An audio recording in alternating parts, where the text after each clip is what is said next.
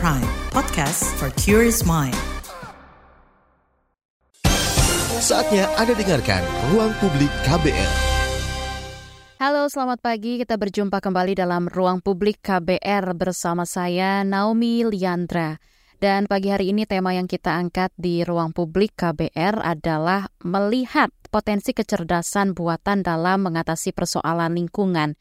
Saudara, penerapan kecerdasan buatan atau Artificial Intelligence AI saat ini banyak sekali ditemukan dalam berbagai bidang, termasuk penggunaannya juga dalam mengatasi berbagai persoalan terkait lingkungan.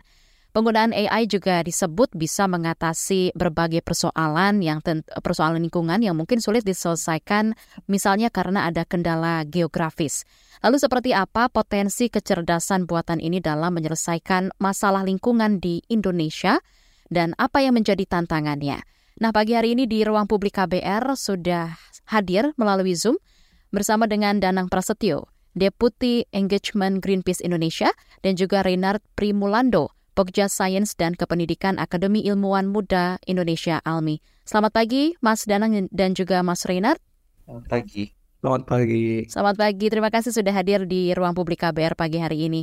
Baik, kita mulai saja. Ini berdasarkan Oxford Insight gitu ya, angka kesiapan adaptasi AI di Indonesia ada di angka 5,42 persen. Nah, poin ini tentunya membuat Indonesia menduduki peringkat kelima di antara negara ASEAN dalam hal kesiapan pengembangan infrastruktur pendukung AI. Nah, dari uh, Mas Renard, seperti apa nih Mas pentingnya Indonesia mengadaptasi penerapan AI dalam berbagai bidang kehidupan? Ya, terima kasih, uh. Uh, saya kira uh, ya zaman sudah berubah, zaman sudah uh, AI sudah datang ke kita mau nggak mau, uh, sudah ada di HP, sudah ada di uh, di secara langsung atau tidak langsung kita kita merasakan AI. Jadi uh, saya kira kita harus uh, harus sudah uh, mulai mengadaptasi uh, AI sendiri ini datang sebetulnya um, seiring dengan perkembangan teknologi. Jadi zaman sekarang kalau kita bilang sekarang zaman internet itu itu sudah beberapa tahun yang lalu ya. Yeah. Kayaknya sudah dekade yang lalu kita baru ngomong zaman internet. Tapi zaman internet itu um, membawa sesuatu yang baru yang nggak pernah di um, dirasakan oleh dekade-dekade sebelumnya itu data. Jadi internet itu uh, bahkan kita ngeklik uh, ya belanja belanja di uh, belanja online gitu hmm. kita ada data data terkumpul. Uh, kemudian dari satelit juga ada data image data uh, dari aktivitas kita di handphone gitu. Kalau kita nggak out itu data kita terekam. Jadi data-data dan ini uh, ada sehingga uh, untuk suatu mesin untuk belajar itu jadi lebih banyak termasuk kita di Indonesia. Walaupun uh, walaupun kita uh, sekarang apalagi setelah zaman pandemi mm-hmm. orang-orang semakin banyak pakai internet uh, jadi apa ya data di Indonesia data-data di Indonesia itu semakin banyak sehingga uh, mau tidak mau gitu ya uh, AI uh, proses pemrosesan data menggunakan AI itu akan datang kita. Jadi uh, seberapa penting? Penting sekali karena kita uh, sudah datang gitu. Tidak bisa dipungkiri tidak bisa ditolak. Uh, kita termasuk generasi muda gitu ya uh, itu harus sudah siap. Ya dan semoga jangan hanya sebagai konsumer gitu kan. Kita pakai konsumer gitu. kita uh, generasi muda pakai filter di HP gitu yeah. kan.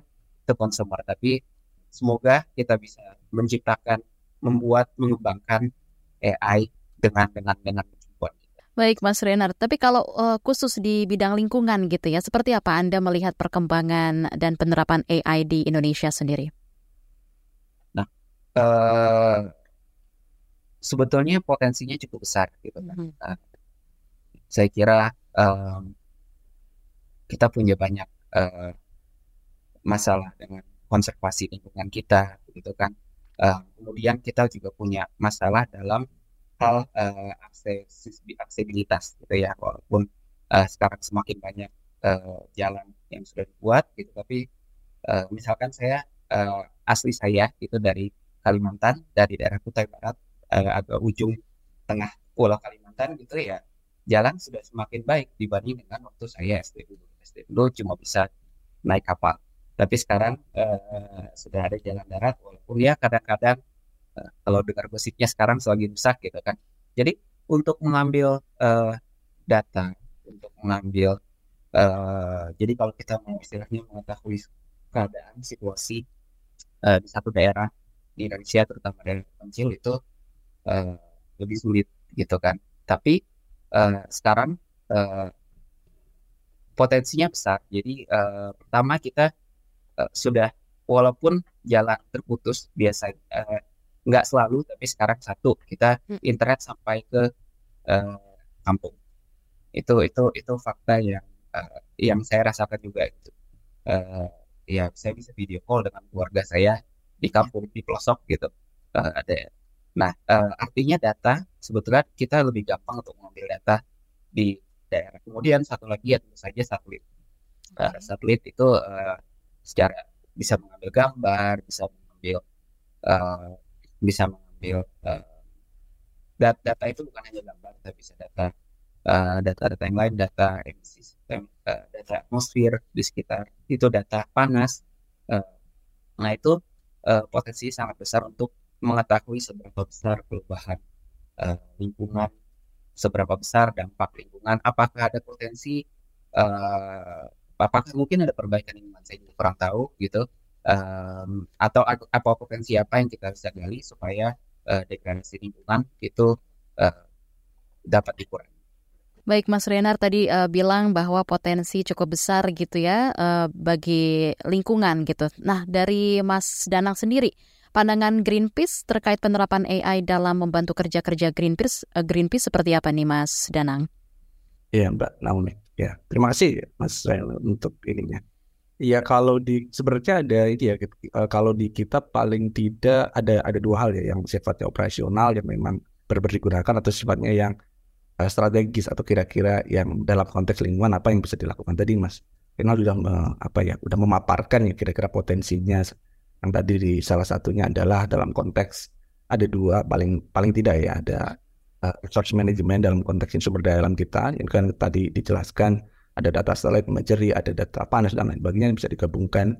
Uh, kalau itu dikombinasi dengan transparansi data yang artinya uh, pemerintah juga terbuka tentang data. Jadi nanti misalnya nih kita bisa melakukan pemantauan yang lebih uh, terintegrasi dalam konteks hilangnya tutupan lahan misalnya. Hmm. Nah ini nanti bisa digabungkan dan nanti bisa dalam waktu jangka panjang itu juga kan sekarang kita sudah sering ya melihat apa ya uh, atau bagaimana bencana krisis iklim itu semakin dekat gitu ya dan sebagian besar atau banyak itu disebabkan oleh alih fungsi hmm. atau uh, apa pengundulan dan lain sebagainya. Jadi selain monitoring dalam konteks sumber daya alam itu juga monitoring dalam konteks antisipasi bencana. Jadi ada banyak hal yang bisa digabungkan. Nah tentu saja tadi Mas Arya sudah sampaikan bahwa keuntungan sekarang itu data poinnya tambah. Dari data poinnya nggak cuma satu. Jadi ada kita berlimpah data. Jadi hmm uh, data itu kan emas ya dengan zaman sekarang. Jadi ada banyak data dan bisa diolah. Tapi secara umum juga uh, itu secara strategis ya. Tapi secara khusus gitu ya Mbak ya. Mm-hmm. Dalam konteks aplikasi kan kebanyakan memang levelnya individu yang misalnya AI di, di HP atau misalnya yang lagi booming sekarang ChatGPT misalnya itu kan uh, semua teknologi yang baru yang uh, karena baru kan pengetahuan kita terhadap teknologi itu juga belum penuh gitu ya. Hmm. Jadi kalau di sisi kita tetap harus ada precautionary principle atau prinsip kehati-hatian tentu saja harus uh, karena ada faktor-faktor lain yang perlu kita uh, apa kita per, uh, perhitungkan gitu kira-kira mbak. Jadi kalau di kami gitu ya uh, op operasional pada level operasional itu misalnya kita kemarin menggunakan uh, salah satu teknologi untuk uh, visioning masa depan gitu. Jadi membayangkan masa depan yang baik itu kayak gimana. Misalnya kita menggunakan uh, Mid Journey gitu ya uh, untuk menggunakan itu. Tapi dalam konteks aplikasi yang lebih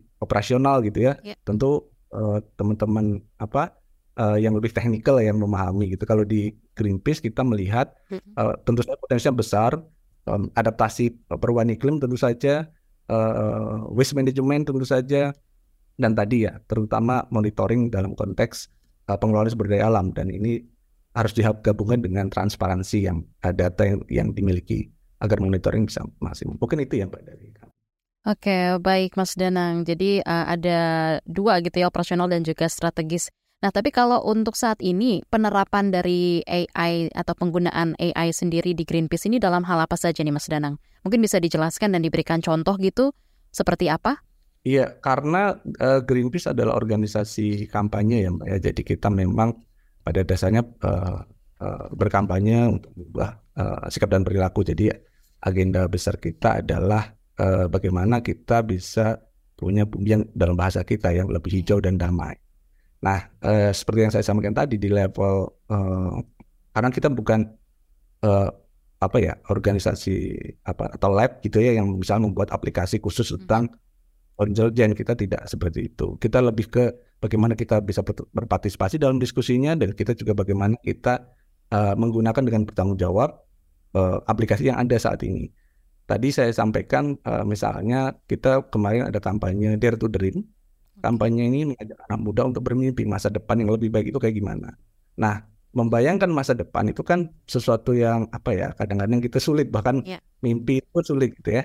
Nah, tapi sekarang kan ada text to image ya, teknologi AI, image text to art gitu ya, seperti Midjourney. Jadi kita um, membayangkan kayak misalnya, oh masa depan baik. Itu bagi saya adalah kalau uh, hutan-hutan lebat uh, orang-orang eh, jadi dari teks kita jadiin kita jadikan menjadi gambar gitu. Jadi karena seeing is believing ya jadi orang kalau melihat itu nyata gitu. Jadi uh, kita mengajak anak-anak muda untuk bermimpi melihat masa depan dan menuliskannya prompting gitu ya karena di image. Jadi ini lebih ke ajakan ya ajakan untuk melihat masa depan. Tapi tidak terbatas pada teknologinya karena kebetulan teknologi ini yang pas kita gunakan jadi itu yang kita gunakan jadi aplikasinya paling mudah itu ya. Tapi di lingkup internal tentu saja karena ya yes, pada pada konteks tadi ya karena kita adalah organisasi yang mengubah uh, fokusnya adalah uh, sikap dan perilaku yeah. uh, pada level operasional sempit gitu ya kecil gitu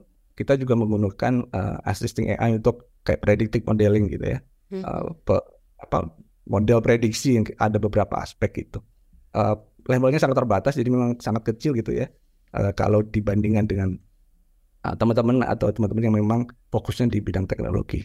Itu sih mbak mungkin Baik, Mas Danang dan juga Mas Reynard, nanti kita akan kembali lanjutkan perbincangan kita di pagi hari ini. Ruang Publik KBR akan segera kembali. Masih Anda dengarkan Ruang Publik KBR. Commercial break. Commercial break.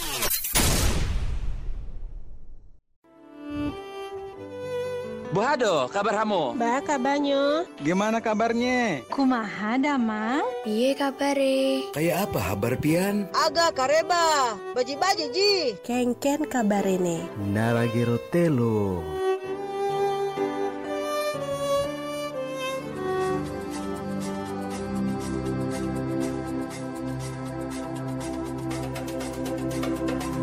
Indonesia yang sangat kita cintai ini begitu kaya, mulai dari alamnya, budayanya, sampai bahasanya. KBR Prime menghadirkan cerita tentang keberagaman Indonesia lewat teman seperjuangan. Berkolaborasi dengan Sabang Merauke, sebuah komunitas anak muda yang giat mendorong toleransi di Indonesia. Karena berbeda itu biasa, karena berbeda itu asik. Teman seperjuangan hanya ada di kbrprime.id.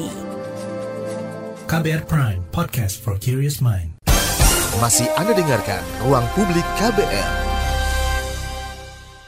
Anda masih menyimak Ruang Publik KBR dengan tema melihat potensi kecerdasan buatan dalam mengatasi persoalan lingkungan. Masih bersama dengan uh, kedua narasumber kita, ada Mas Danang dari Greenpeace Indonesia dan juga Mas Renard dari Akademi Ilmuwan Muda Indonesia ALMI. Baik, kita lanjutkan kembali ya. Tadi sudah disampaikan oleh Mas Reynard gitu ya, bahwa bicara AI juga tentunya bicara soal data.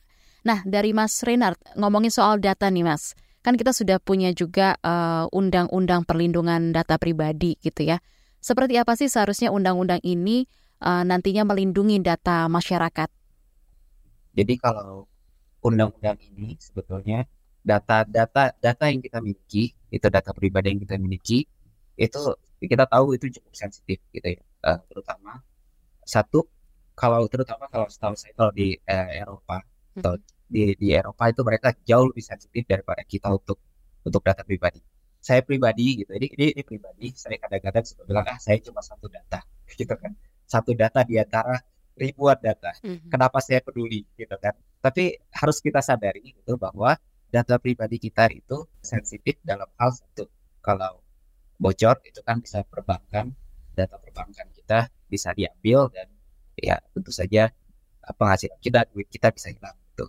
Eh, yang kedua, eh, yang kadang-kadang juga mungkin penting, mungkin tidak penting, tapi eh, kita bisa di trace keberadaan kita, segala sesuatunya bisa di, dipakai untuk eh, untuk eh, menjelekkan kita atau nanti kita bisa dituduh untuk sesuatu yang eh, kita tidak lakukan gitu kan. Eh, kalau eh, data beberapa data pribadi kita termasuk posisi dan lain-lain itu bisa bocor gitu. Jadi eh, saya kira penting eh, untuk kita sadari bahwa iya da- apa data pribadi kita itu bisa digunakan untuk melawan kita untuk ya mu- ada ada potensi gitu untuk membuat itu kita lebih susah walaupun sekali lagi saya bilang kadang-kadang saya bayangkan kasih yang hal terburuk yang terjadi dengan saya gitu Eh, kalau data tracing posisi saya setiap saat itu bisa di bisa dilihat oleh eh, data center di di mana gitu ya. Eh, tapi tapi eh, sampai itu tidak ter- sampai terjadi mungkin kita bisa cuek gitu ya. Iya. eh, secara pribadi tapi sebetulnya itu itu sangat penting. Dan itu eh, menurut saya kadang-kadang saya saya aware eh, awareness orang Indonesia gitu terhadap itu sekarang semakin lama semakin baik. Tapi eh, rata-rata gitu kan apalagi kalau kita lihat ya udah kita kalau pakai HP gitu next next next next tanpa Hmm. membaca privacy cookies gitu kan saya saya, saya tanpa baca cookies jadi saya kira eh, kita harus lebih lebih aware tentang tentang eh, privacy data terima kasih Oke, baik. Jadi kita harus eh, lebih aware gitu ya soal privacy data. Dari Mas Danang nih, Mas Danang, kalau bicara soal data ini gitu ya, data yang akurat kan eh, akan membantu mengambil langkah solusi, terutama solusi eh, atas masalah lingkungan gitu ya. Nah, saat ini sendiri seperti apa Anda melihat pemanfaatan data-data terkait lingkungan nih, Mas, dipergunakan oleh pihak terkait? Eh, makasih Mbak. Menarik nih bicara soal data ya. Jadi ada dua aspek ya. Paling tidak, paling tidak saya yang data yang sifatnya individual data ya. Yang tadi Mas eh, Renat sampaikan. Eh, misalnya ada aplikasi AI yang merecord pembicaraan kita untuk keperluan mereka atau misalnya typing prompt kita akan terrecord. Jadi ada data-data itu yang sifatnya sangat personal Hmm. eh, yang sangat itu menurut saya sangat eh, harus teknologi atau lembaga. Karena kebanyakan sekarang ya eh, yang memiliki akses atau dominasi AI itu di wilayah profit. Jadi memang eh, apa perusahaan-perusahaan profit yang mendominasi itu. Dan karena jual profit em, apa eh, tentu saja namanya profit ya objektifnya adalah mendapatkan keuntungan sebesar-besarnya. Jadi memang eh, lebih banyak perlu kehati-hatian dan kita perlu juga misalnya yang tadi disampaikan misalnya GDPR di Eropa itu sangat ketat ya, dalam konteks perlindungan data pribadi itu yang pertama. Yang kedua, dalam konteks eh, data yang sifatnya eh, lingkungan misalnya. Eh, saat ini sebenarnya kalau kita bilang ya, kalau misalnya eh, kalau dalam konteks pengelolaan memang eh, kita udah punya Stranas ya, ya Mas Renat ya, kita udah punya Stranas 2000 sampai 2045 eh, dalam wala- eh, ada lima prioritas gitu ya, walaupun eh, apa eh, kita melihat gitu ya eh, adaptasi perubahan iklim dan lain-lainnya sebenarnya masuk dalam ketahanan pangan. Tapi memang eh, dan ini eh, ininya ya eh, bagaimana kita bisa mengoneksi data yang begitu banyak gitu ya data sifatnya pe- pemantauan dari masing-masing eh, yang berbeda itu membutuhkan eh, proses yang sangat transparan. Artinya eh, kita tidak bisa overlay data atau bikin modeling gitu ya kalau misalnya datanya nggak nggak terbuka yang bisa diakses satu sama lain eh, yang sifatnya open source. Kalau data yang sifatnya tertutup akan sulit ya dalam konteks pengelolaan lingkungan. Karena pengelolaan lingkungan, misalnya saya ambil aja yang tadi yang monitoring sumber daya alam itu sangat butuh eh, proses yang apa antara eh, misalnya organisasi masyarakat sipil gitu ya yang ingin membantu pemerintah untuk me- me- mengawasi gitu ya dengan pemerintah sendiri. Jadi transparansi da- data dalam konteks pengelolaan misalnya eh, apa data pengelolaan hutan dan lain sebagainya itu juga penting. Monitoring eh, polusi udara misalnya, itu kan juga eh, apa eh, eh, penggunaan AI ya. saat ini memang ada beberapa aplikasi yang melakukan itu dan juga punya pemerintah.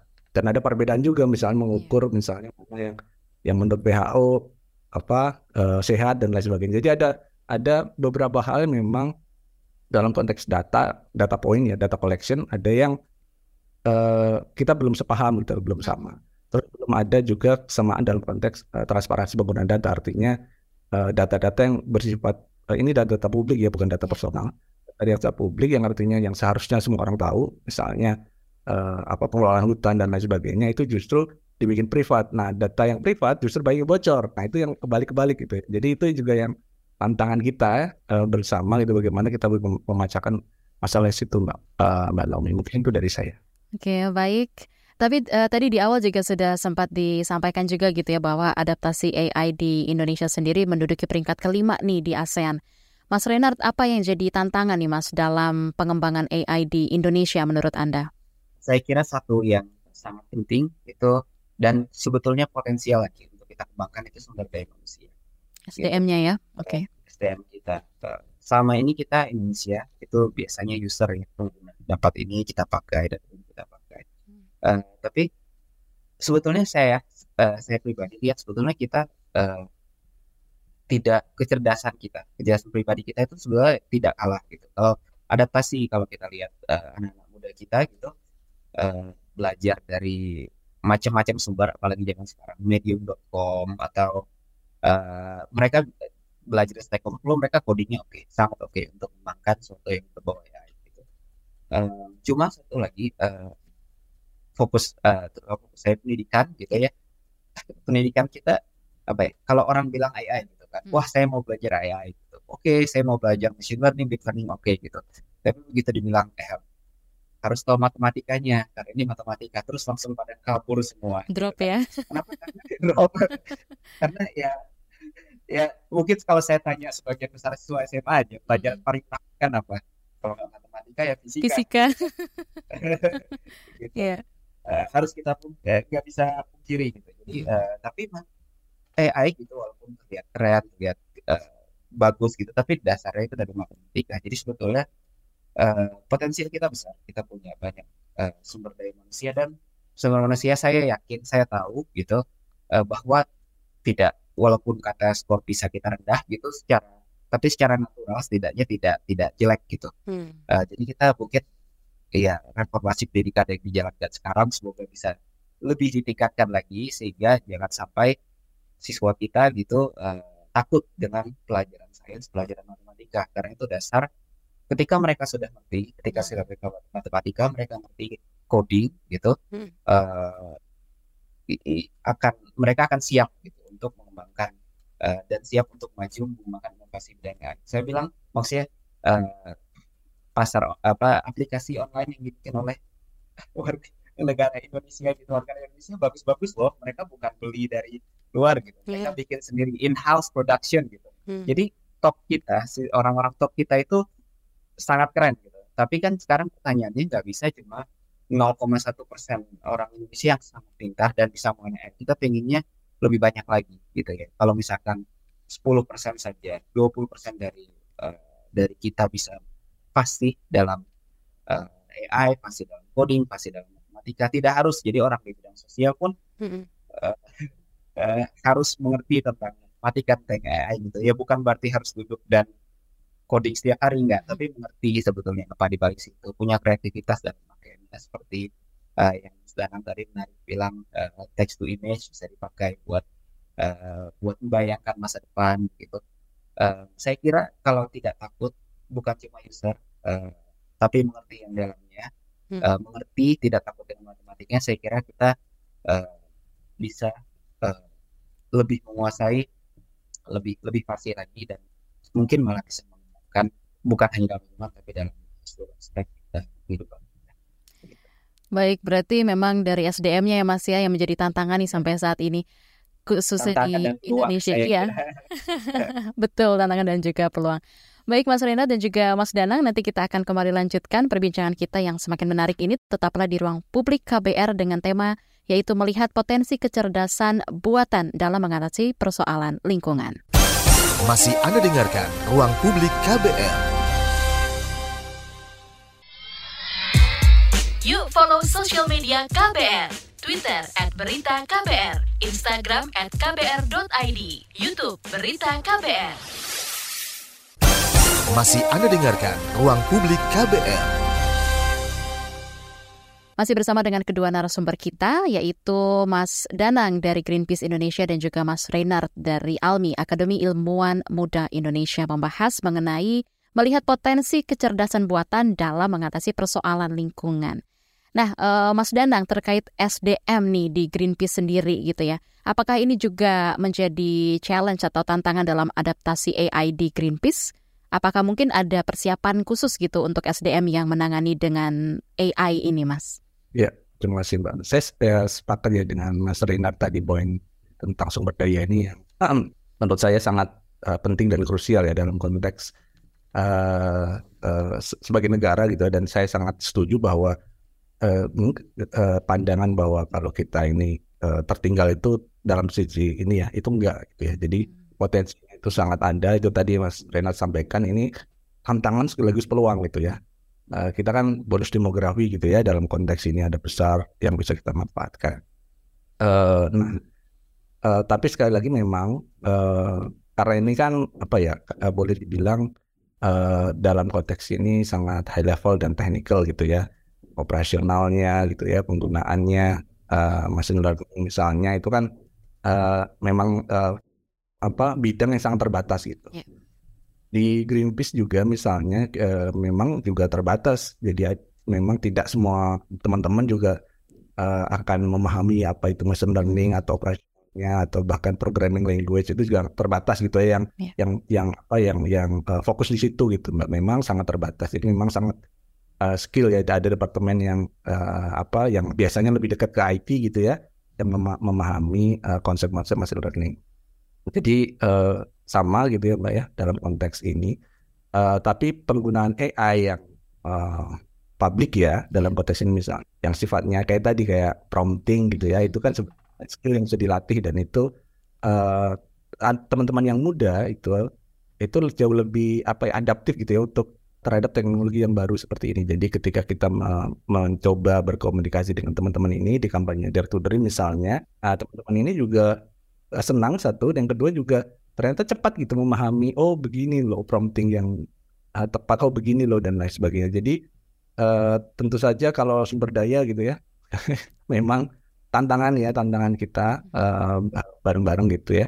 Uh, tapi dalam konteks penggunaan dan kita juga harusnya bagaimana membuat teknologi ini lebih uh, terbuka lagi gitu ya dan dan uh, accessible gitu jangan sampai ini jadi teknologi yang sifatnya elit juga hanya hmm. sedikit hmm. orang menguasai akhirnya juga akan menimbulkan ketimpangan baru gitu jadi uh, prinsipnya uh, seperti itu sih mbak kalau di kita.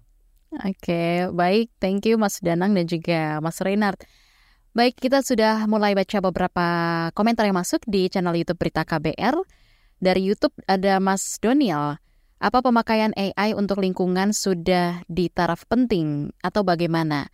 Lebih fokus ke mana sih biasanya pemakaian AI untuk membantu lingkungan ini yang sudah efektif penggunaannya? Mungkin bisa ditanggapi oleh Mas Danang. Silakan Mas Danang. Iya, penggunaan AI sebenarnya kalau kita ambil bisa ambil contoh yang paling mudah misalnya dalam konteks uh, yang saya tahu misalnya Jakarta Smart City ya atau uh, Singapore Transport System gitu ya itu juga uh, mengaplikasikan AI dalam konteks misalnya. Karena kan AI ini kan teknologi ya. Yes. salah satu apa sifatnya itu adalah efisiensi. Jadi dia lebih efisien jadi artinya ada energi yang bisa dimaksimalkan uh, dan salah satu tantangannya adalah bagaimana kita uh, apa uh, uh, efisiensi energi gitu ya dalam konteks lingkungan. Itu uh, menurut saya wilayah-wilayah uh, yang harus diekspor lagi lebih banyak gitu ya. Dan harus di kalau apakah ini mendesak dalam konteks saat ini? Uh, sebenarnya uh, cukup lumayan mendesak ya misalnya uh, konteksnya monitoring uh, apa uh, polusi udara dan lain sebagainya. Jadi agar uh, semuanya itu uh, transparan dan terinform. Nah dalam lingkup yang lebih besar kalau kita melihat AI dalam konteks manajemen sumber daya yang konteksnya adalah transparansi itu juga penting gitu ya. Karena kita melihat uh, di dengan keterbukaan itu publik bisa ber, uh, apa, apa berpartisipasi lebih gitu.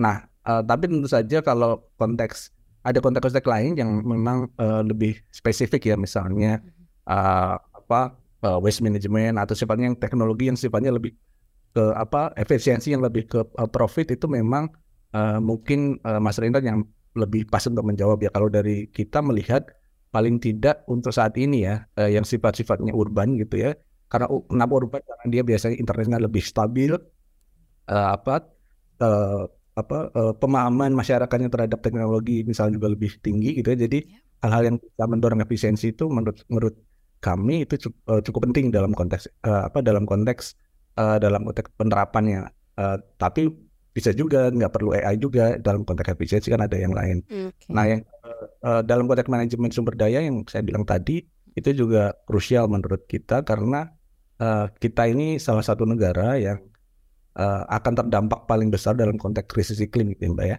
Jadi adaptasinya bagaimananya itu juga sangat penting.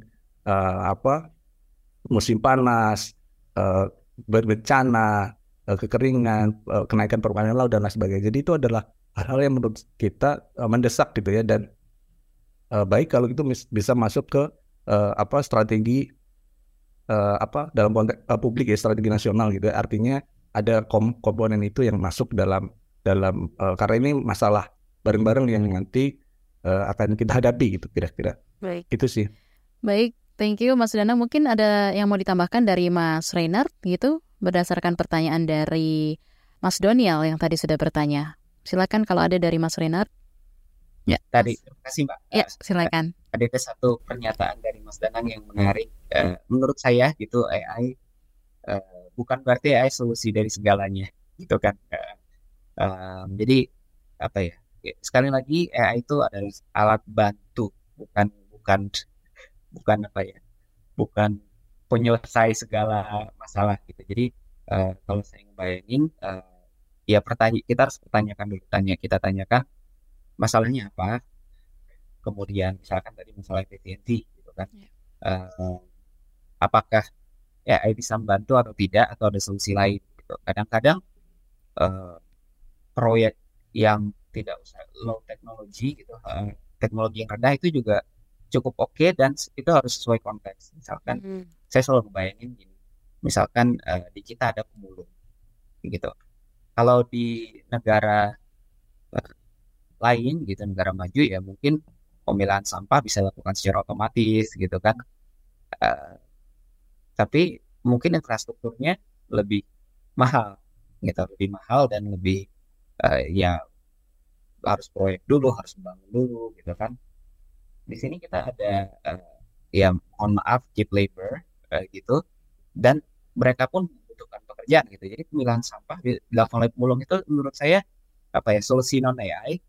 Cukup kreatif. Memang kalau kalau satu hari mungkin mudah-mudahan satu hari kita bisa uh, meningkatkan uh, harga pemulung sehingga sudah tidak ada pemulung lagi. Tapi untuk saat ini jangan nggak semuanya bisa langsung diganti dengan AI. Gitu. Hmm. Uh, kita harus lihat konteks, situasi, waktu, yeah. Ya. uh, uh, dan dan dan uh, dan kondisi pada saat pada saat itu. Gitu. Jadi uh, AI bukan segalanya, gitu. Tapi misalkan sekali lagi yang daerah-daerah terkecil, daerah-daerah yang uh, terjangkau, gitu, mungkin dengan bantuan satelit, uh, uh, remote sensing, gitu, justru AI sangat berguna di situ gitu. Jadi pertanyaannya adalah sekali lagi uh, bukan mungkin lagi pasti sangat berguna gitu kan yang yang tidak bisa dijangkau nggak mungkin kita ngirim orang yeah.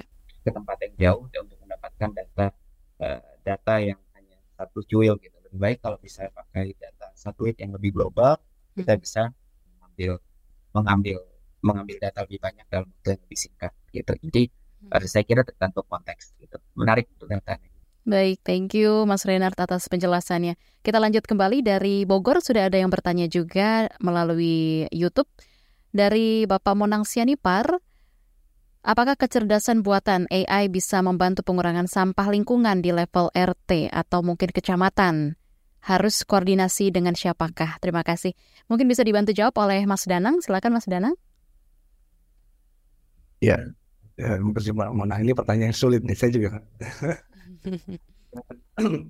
ada paling enggak uh, ada dua level ya karena kan itu tadi ya saya bilang yeah. Ya. uh, saya sampaikan ini integrasi sistem ya karena AI itu kan hanya yang tadi Rina sampaikan ini hanya alat yang membantu gitu ya. Hmm. Misalnya dia bisa membantu dalam konteks perubahan perilaku misalnya uh, ada chatbot yang membantu uh, untuk aduh uh, mengatur belanja misalnya agar orang nggak produksi uh, nggak nggak bikin waste gitu ya. Maksudnya hmm. nggak belanja itu efektif nggak uh, belanja berlebihan jadi sampah misalnya. Itu kan artinya ada mengurangi sampah. Terus misalnya uh, tapi dalam konteks lebih yang operasional misalnya nanti misalnya setelah buang sampah, apakah AI bisa membantu? Nah itu mungkin dalam konteks lebih besarnya adalah misalnya smart city ya kalau di, itu diimplementasikan. Dan itu mungkin tadi sampaikan Mas Renat ada layer yang mungkin cukup panjang ya yang, uh, di sana karena tadi ada uh, teman-teman apa uh, pemulung juga di sana dan ada ba banyak hal yang yang bisa di, uh, di, di dilihat di situ. Tapi dalam konteks uh, misalnya monitoring gitu itu bisa gitu ya misalnya kayak pelaporan gitu kan itu kan uh, apa uh, bisa dalam apa dalam konteks uh, smart city-nya gitu. Tapi kalau dalam level yang lebih operasional kalau ditanya technically bisa atau enggak mm-hmm. ya ada banyak oh, apa pilihan yang ke sana dan saya saya Mas Renard punya jawaban yang lebih detail untuk itu. Uh, tapi dalam konteks uh, saat ini kayaknya uh, saya kurang tahu kalau itu udah se sebegitu terintegrasinya dengan smart city di terutama misalnya di Bogor ya. ya. Uh, itu jawabannya Mbak. Baik, terima kasih Mas Danang dan juga Mas Reynard. Nanti kita akan uh, kembali bacakan beberapa pesan-pesan yang sudah masuk, komentar dan juga pertanyaan. Dan untuk Anda yang sudah mengirimkan nanti akan dicoba jawab oleh kedua narasumber kita ya bersama dengan Mas Danang dari Greenpeace Indonesia dan juga Mas Renard dari Akademi Ilmuwan Muda Indonesia ALMI. Tetaplah di ruang publik KBR dengan tema melihat potensi kecerdasan buatan dalam mengatasi persoalan lingkungan. Masih Anda dengarkan Ruang Publik KBR. Commercial break. Commercial break. Ada kesedihan, air mata, dan trauma. Namun ada juga gelak tawa, bahagia, dan rasa bangga. Cerita kehidupan manusia adalah perjuangan dan pembelajaran. Pertanyaan dibalik itu secara psikologi, apakah dia punya niat membunuh? Kan belum tentu. Saya kaget ketika ada konflik sesama orang Madura sendiri mengatasnamakan aliran keagamaan. Sejak itu, warga Syiah harus mengungsi sampai sekarang. Untuk kehidupan saya pada waktu itu aja nggak menentu kan. Boro-boro mikirin untuk perpustakaan gitu. Saga, cerita tentang nama, peristiwa, dan fakta. Liputan khas KBR ini telah memenangkan berbagai penghargaan nasional dan internasional. Anda sedang mendengarkan program Saga Produksi KBR. Simak di program Buletin Pagi pukul 6 waktu Indonesia Barat, Buletin Sore pukul 16 waktu Indonesia Barat, dan KBR Pagi pukul 7 waktu Indonesia Barat. Dengarkan Saga di radio jaringan KBR di Nusantara atau streaming di kbr.id. Saga juga hadir dalam bentuk podcast di kbrprime.id. KBR Inspiratif Terpercaya. Masih Anda dengarkan Ruang Publik KBR. Tidak terasa kita sudah berada di siaran akhir ruang publik KBR pagi hari ini. Masih bersama dengan kedua narasumber kita, ada Mas Danang dari Greenpeace Indonesia dan juga Mas Renard dari ALMI, Akademi Ilmuwan Muda Indonesia. Kita membahas mengenai uh, melihat potensi kecerdasan buatan dalam mengatasi persoalan lingkungan. Mas Renard dan juga Mas Danang, kita lanjut lagi baca beberapa pesan uh, WhatsApp dan juga YouTube yang sudah masuk. Pertama dari YouTube dulu ya, ada Bapak Iwan Marti Falas di Tenggarong Kutai, Kartanegara, Kalimantan Timur. Penerapan AI atau teknologi apakah berpengaruh besar karena mungkin merubah mindset seseorang itu tantangan yang lebih berat dalam menjaga lingkungan. Menciptakan inovasi yang low budget hasilnya maksimal mungkin salah satu solusi juga. Bisa ditanggapi dari Mas Danang, kemudian Mas Renard silakan. Iya, uh, saya sepakat sih uh, Pak. Jadi uh, uh, seperti statement Mas Renard tadi ya nggak semuanya harus AI dan AI itu kan hanya teknologi ya. Ada satu dari sekian banyak teknologi. Uh, ada banyak hal yang bisa diselesaikan dengan kearifan lokal yang nggak perlu AI gitu ya. Ada iya. banyak hal yang bisa di apa uh, dan AI ini kan teknologi yang baru ya, uh, dan seperti yang di statement awal saya sampaikan bahwa teknologi yang baru itu kan kita tidak memiliki pemahaman yang utuh ya bagaimana nantinya ke depannya bagaimana jadi selalu perlu prinsip kehati-hatian ya dalam implementasinya. Nah, eh, saya sepakat bahwa eh, dalam konteks implementasi gitu ya eh, penerapan AI gitu uh, uh, keuntungannya adalah satunya efisiensi tentu saja karena ini mesin ya jadi uh, sangat efisien tapi jika ada hal-hal yang uh, uh, tapi kan efeknya juga ada gitu ya. Yeah. jadi kalau hal itu bisa diselesaikan atau di ya, tanpa AI memang uh, baik gitu ya. Uh, itu sih. Oke mungkin tambahan dari Mas Renard? Ya, jadi saya setuju dengan Mas Danang kehati-hatian itu sangat penting. Um, tapi saya uh, juga tertarik dengan kata low budget tadi, gitu ya, um, karena mau tidak mau dan uh, ya dia akan datang, uh, teknologi itu akan semakin low budget, gitu. Uh, jadi smartphone dulu tidak ada, sekarang makin lama makin makin uh, makin dipegang oleh semua orang. Gitu. Jadi uh, satu hari chat GPT gitu kalau kita tahu uh, beberapa tahun lalu memang ada program bisa ngobrol sama kita gitu sekarang ada gitu dan dan itu tersedia bebas jadi um, kehati-hatian super penting itu super penting tapi jangan lupa melihat peluang gitu. Jadi sekarang banyak banyak uh, di di bidang instrumentasi gitu uh, instrumentasi itu adalah alat-alat uh, gitu sensor dan lain-lain yang untuk bisa dipakai untuk koleksi data itu semakin lama semakin murah gitu. Hmm. satu kontrol yang di harga kita sekarang sudah harganya buat lebih murah gitu. Jadi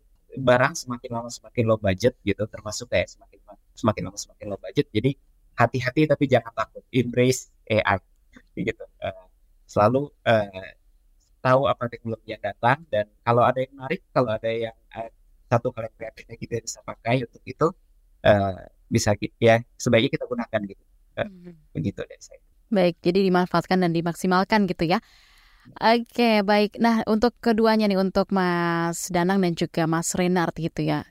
Bagaimana nih cara memaksimalkan penggunaan AI untuk membantu mengatasi masalah lingkungan yang ada di Indonesia? Dari Mas Danang dulu, silakan. Ya, uh, terima kasih Mbak. Uh, kalau dari saya sebenarnya ya posisi kita memang itu ya masih dalam konteks um, kan AI ada yang tadi operasionalnya yang sifatnya batas, ada yang proporsionalnya dalam konteks besar. Atau yang dalam bahasa lebih teknis itu mungkin AGI ya, yang Mas Renat ya, bagaimana uh, bisa apa arahnya ke sana itu yang dilakukan oleh OpenAI dan lain sebagainya.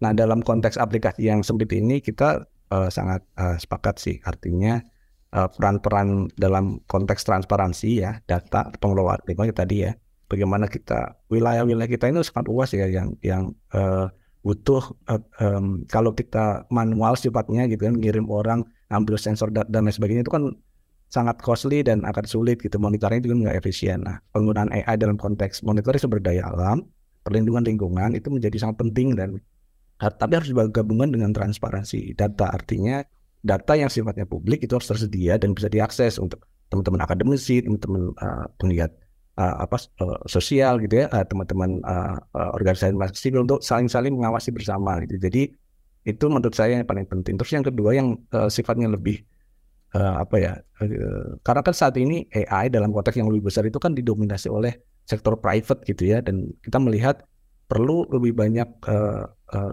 teman-teman ya terutama di uh, di publik itu ya, di akademisi dan lain sebagainya untuk ikut di sana. Karena yeah. kalau kita melihat posisi kita ya saya em, em, embrace itu ya artinya perlu balance juga ya.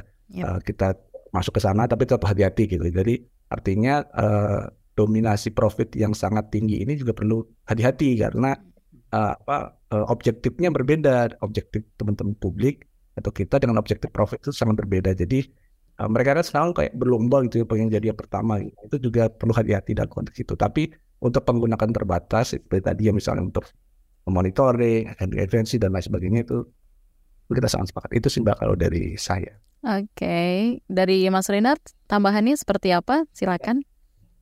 Saya akan fokus ke satu hal gitu, Mas Danang. Uh, saya kira lebih uh, general. Saya lebih fokus ke satu hal yaitu uh, riset uh, di bidang ini gitu uh, mungkin uh, lebih lebih lebih lebih banyak. Sebenarnya ini bukan era itu uh, satu sistem dengan uh, bukan hanya kalau kita ngebayangin ini produk akhirnya AI gitu, tapi hmm. kita bisa bayangkan sebagai satu sistem dari dan collect data collection yang tidak hanya melibatkan AI, misalkan melibatkan instrumentasi, melibatkan orang, melibatkan uh, satelit dan dan berbagai sistem itu sampai ke software sampai kita ke usernya itu di Indonesia saya kira uh, belum belum belum berjalan dengan baik. Tapi hmm. kita sekali lagi saya yang selalu lihat ya itu peluang.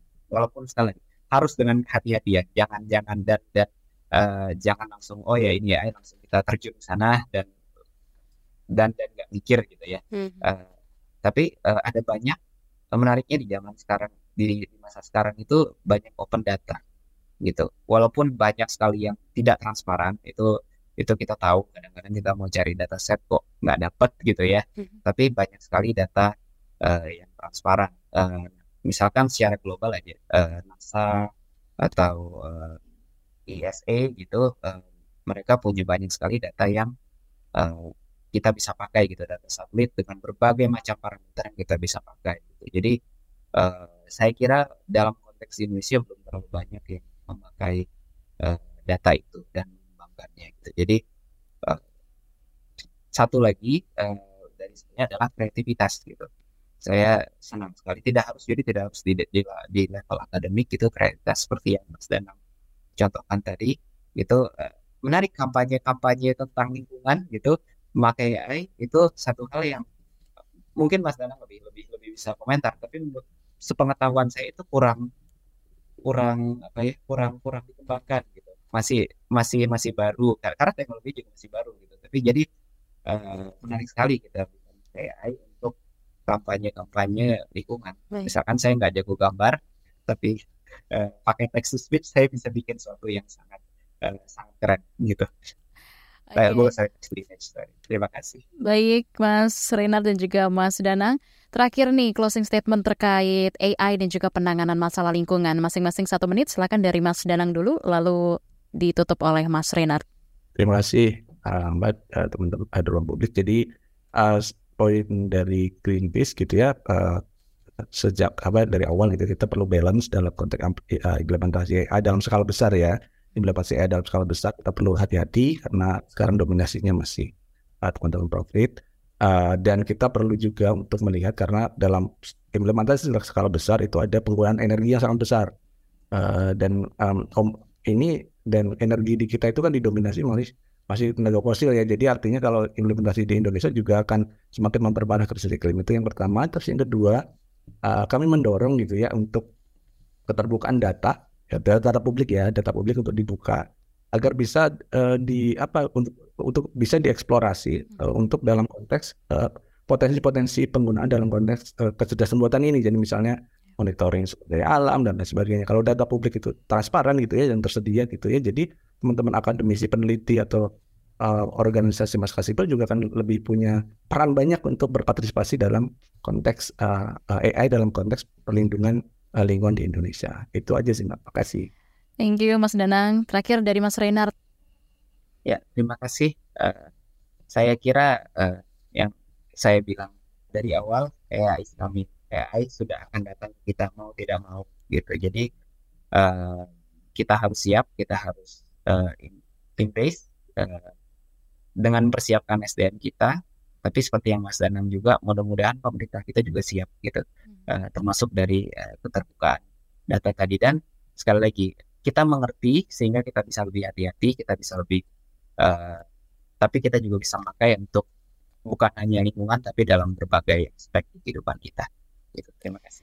Baik, demikian Ruang Publik KBR dengan tema melihat potensi kecerdasan buatan dalam mengatasi persoalan lingkungan. Terima kasih untuk kedua narasumber kita, ada Mas Danang Prasetyo, Deputi Engagement Greenpeace Indonesia, dan juga Mas Renard Primulando dari Pokja Sains dan Kependidikan Akademi Ilmuwan Muda Indonesia ALMI. Terima kasih untuk waktunya di Ruang Publik KBR. Dan tentunya juga terima kasih untuk Anda pendengar yang sudah ikut berpartisipasi memberikan komentar dan juga pertanyaan di siaran pagi hari ini. Saya Naomi Liandra pamit undur diri, terima kasih dan sampai jumpa. Baru saja Anda dengarkan Ruang Publik KBR. KBR Prime, cara asik mendengar berita. KBR Prime, podcast for curious mind.